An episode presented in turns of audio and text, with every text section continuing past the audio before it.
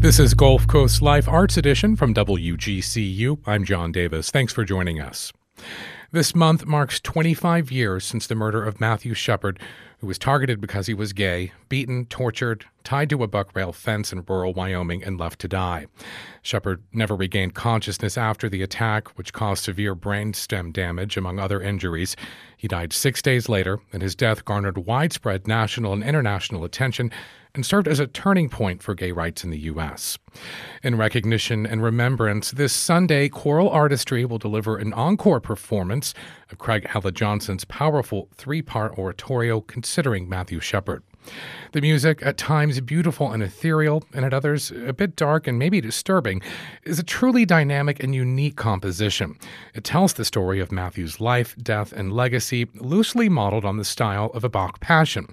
It incorporates a broad spectrum of music genres, including Broadway musical, country and western, blues and jazz, pop, southern hymns, gospel, classical, and even Gregorian chant. And just as Bach structured his Passion oratorios with multiple text sources, in considering Matthew Shepard, the composer takes texts directly from Matthew's own journal, interviews with his parents, clippings from news articles, among other sources.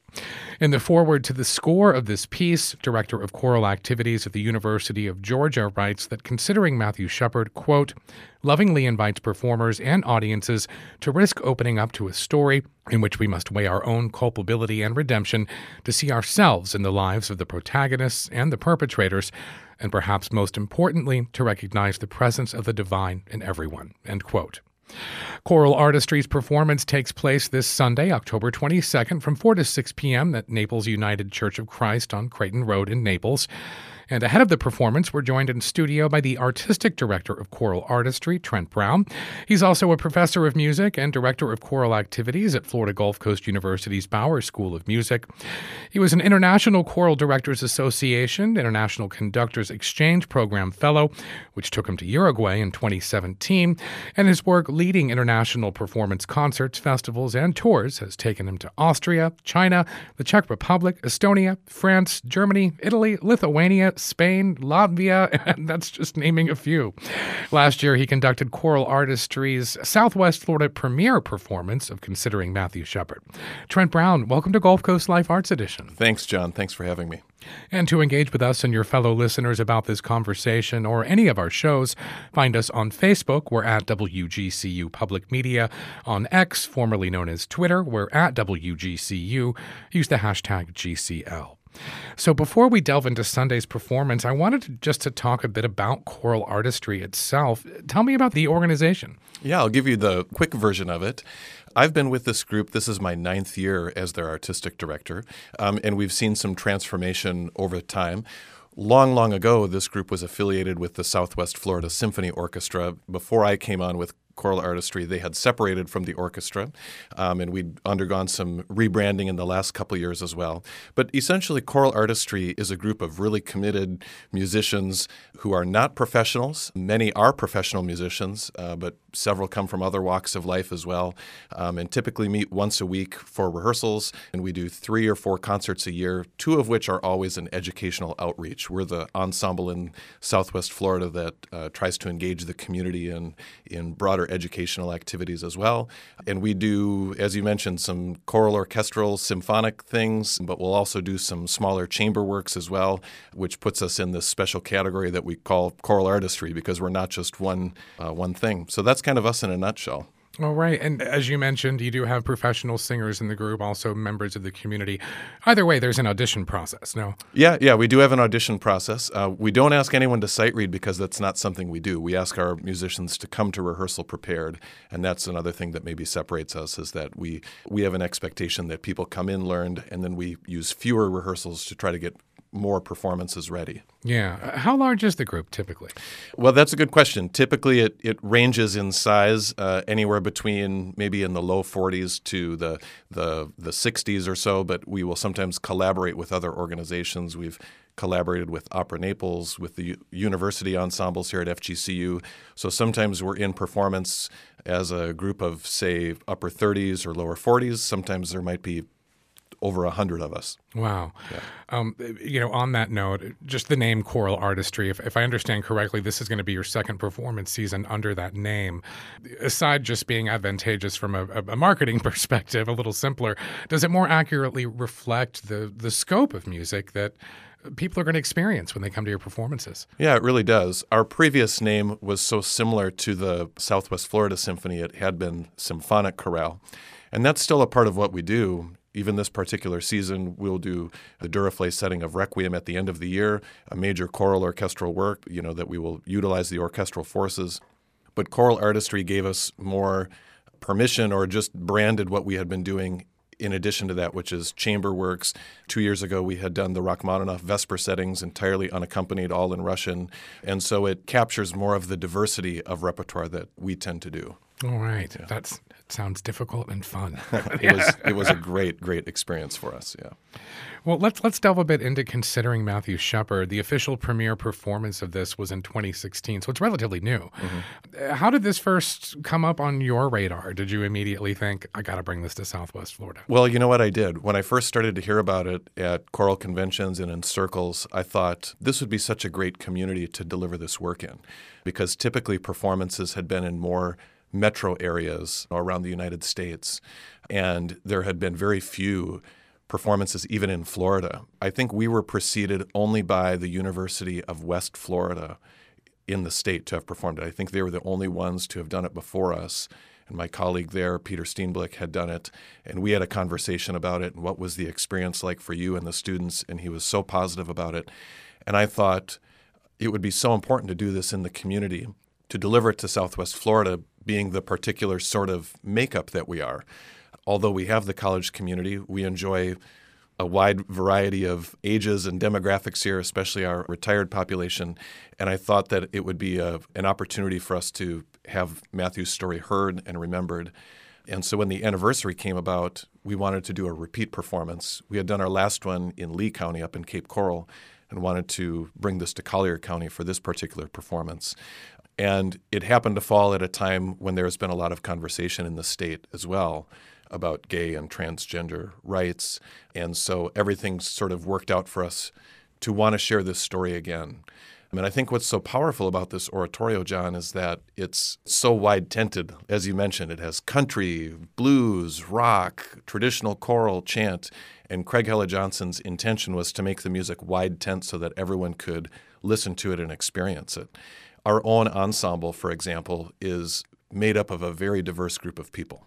We have black, white, brown, gay, straight, Republican, Democrat, everyone in that group that identifies in any sort of category that you might try to stick us in in Southwest Florida. But everyone knows that the story is important to hear and to tell and to, to sing so that something like this never happens again. I want to get into a, a little bit of the some of the technical elements to yeah. it. What are some of the ways that you would approach directing this piece in particular in a way that might be different from how you'd approach a more conventional piece?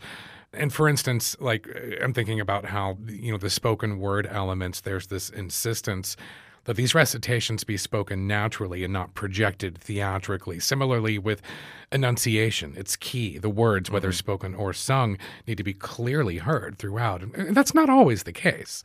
Yeah, that's right. I mean, and I think what's challenging about this particular work is that we bring our passion to it, and you have to be careful to contain that passion so that it doesn't take over the technical requirements of the story. Craig did a great job of writing the music and putting the text to music, so we want to be the ambassadors of that, and we want to be emotional in our delivery, but not, as you mentioned, so over emotional that it takes away from what the music is saying.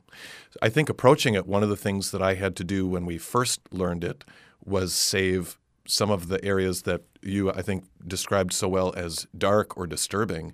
I waited to rehearse those with the ensemble until we had more buy in on the parts that were, for lack of a better word, more accessible. Mm-hmm. You know, there's some areas in here where the chorus takes the role of what would be the Westboro Baptist protesters at Matthew's funeral.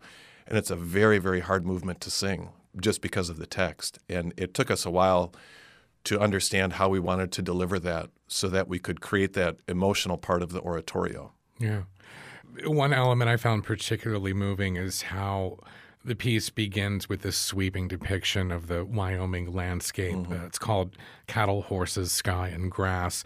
And then that's reprised at the conclusion of the epilogue. What function do you see that serving in terms of Uh, either the Bach passion structure or perhaps just helping to end the piece in a way that evokes a sense of peace or hope?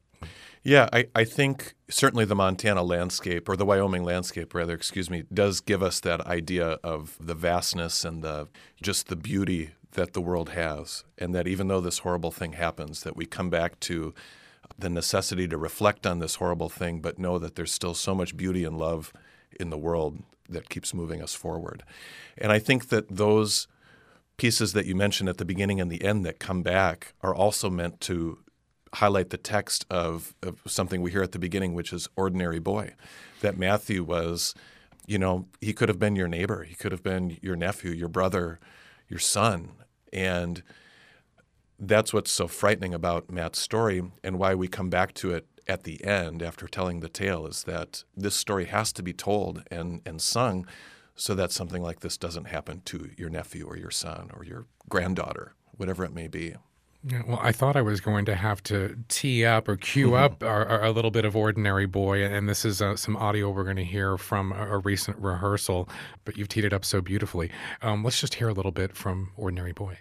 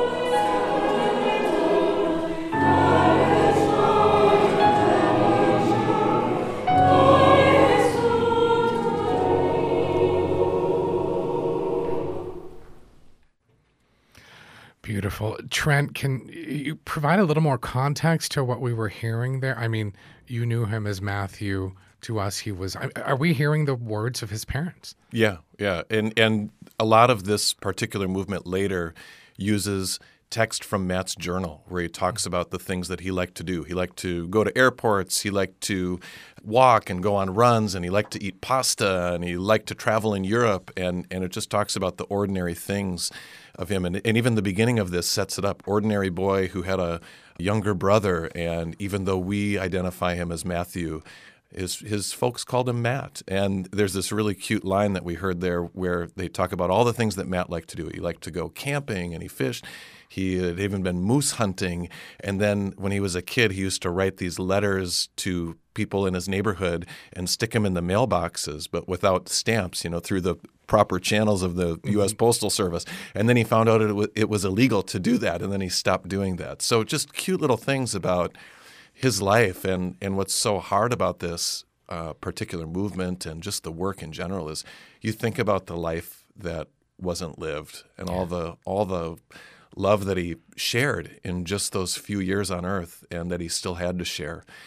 And you know, much later in the work there's a line where there's talk about dancing with all the children that we lost along the way. And in our yeah. rehearsal this week we talked about that being such an important line because while we're telling Matthew's story, you know, it's more than just Matthew. Um, and that's why it's so important to, you know, to share this work. I think you've touched on this a bit earlier in the conversation, but can you talk a little bit about how the process of learning and rehearsing this mm-hmm. piece may have impacted you or members of the ensemble? Um, I was reading an article uh, about another performance of Considering Matthew Shepard, and the conductor had remarked that some of the younger singers in his group they didn't really know his story yeah. prior. I, I guess just because when they were born. I, I was yeah. in high school at that time. Uh, I was not yet out. It was very a rot period yeah. in my own life. So that just kind of struck me. I'm wondering if, in the process of these rehearsals, it's led to some discussions. Yeah, it has. And I think another thing that's unique and special about our group is we're we're somewhat multi generational. So yeah. we have some people singing with us that are college students, several that are recent college graduates. Um, and that generation, John, as you mentioned, they heard about Matthew Shepard by this work. They, mm-hmm. did, they didn't know about him. Um, a few years ago, when Matthew, um, when his remains were brought to Washington D.C., then some people may have heard about Matthew. And then for our singers who are, you know, our age and older, yes, then they know the name Matthew and they remember this. Remember what a dark time it was to have heard this horrible story.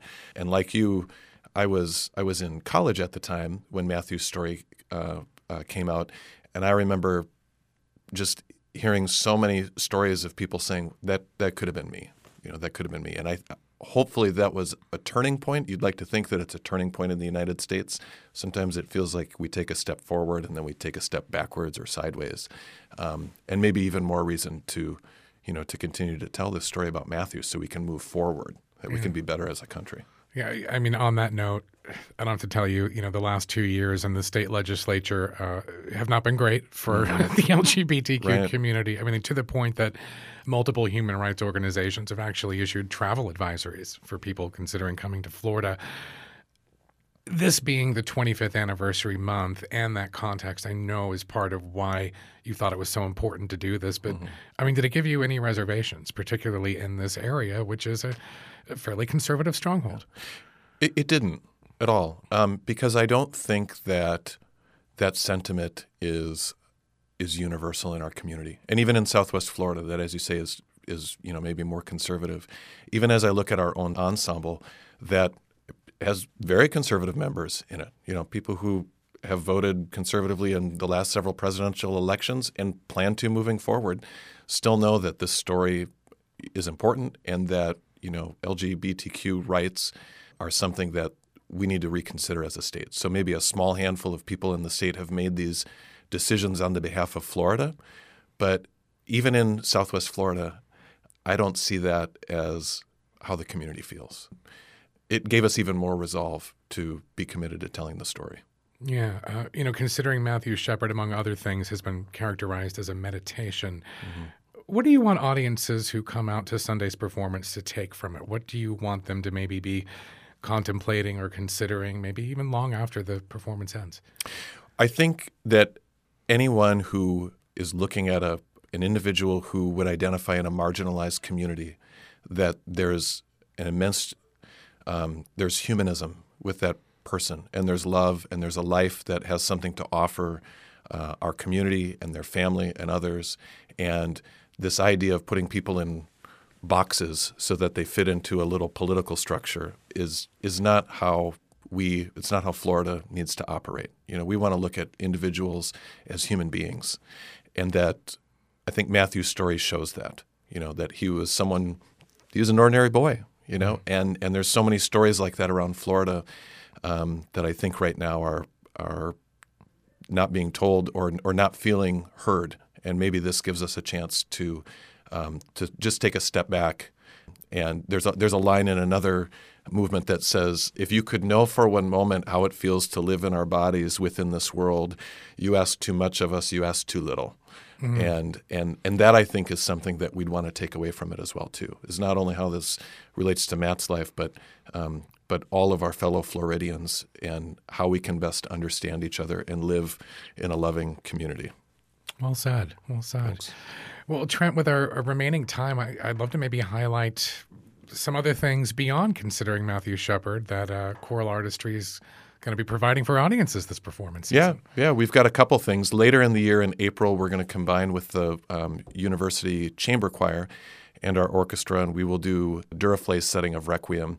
It's a beautiful choral orchestral work that uses as its thematic material all Gregorian chant, but it's a 20th century work, so it's really a staple in choral orchestral masterworks, um, and we're really, really excited to perform that. I mentioned that we do these educational outreach activities, and we have our annual one in February, February 3rd and 4th. We call it Sing Out, and we bring anyone from the community that wants to join us for a weekend to come in and workshop music. So we've had lots of different titles and and um, uh, and and repertoire that we've done over the years. Uh, last year we did all music by African American composers. Uh, a couple years before that we did all music of Latin America, um, and so it's really been a lot of fun to maybe get our hands on some music that that you can really focus on, and we bring in an expert you know to help us work with those. This year's sing out title is Kol Tikva, the Voice of Hope, and we're bringing in Dr. Coreen Duffy from the University of Montana, who used to live over in West Palm, and she's a, a, specialist in Jewish choral music, and so she'll be working with us for the weekend on all music that's um, either written by uh, composers who are Jewish or that that celebrates you know the the Jewish culture, and we you know we planned this with her a long time ago. Uh, you know, you have well an untimely knack. Yeah, I know. I don't know. I'm going to think very carefully about next year's plan. Uh, you know, because. Um, as you you know, as you've indicated here, the the events of the last week um, have made this even maybe more relevant for us to come together and and have this voice of hope and and and learn Jewish choral music and celebrate it and and show some solidarity. So uh, we hope that members in the community that might be interested in that check out our website choralartistry.org um, and see how you could register to be a part of that with us this, for the weekend. All right, excellent, yeah. excellent. Well, that is all the time we have for today's show, but I want to thank my guest. We've been speaking with the artistic director of choral artistry, Trent Brown, ahead of their encore performance of the powerful three part oratorio considering Matthew Shepard during the 25th anniversary month of Matthew Shepard's death. That performance is going to take place this Sunday, October 22nd, from 4 to 6 p.m. at Naples United Church of Christ on Crayton Road in Naples. And for more about the organization or to secure your tickets, visit choralartistry.org. Trent Brown, thanks so much for taking the time. Thanks, John. And if you missed any of today's show, you can always hear episodes in their entirety on our website, wgcu.org/gcl, or subscribe to our podcast feed wherever you get your podcasts. Our show today was produced by Jared Gonzalez and yours truly. Our director is Richard Chinqui. For now, thanks for listening. I'm John Davis. This is WGCU FM, Fort Myers 90.1, WMKO Marco Island 91.7 FM, and PR for Southwest Florida.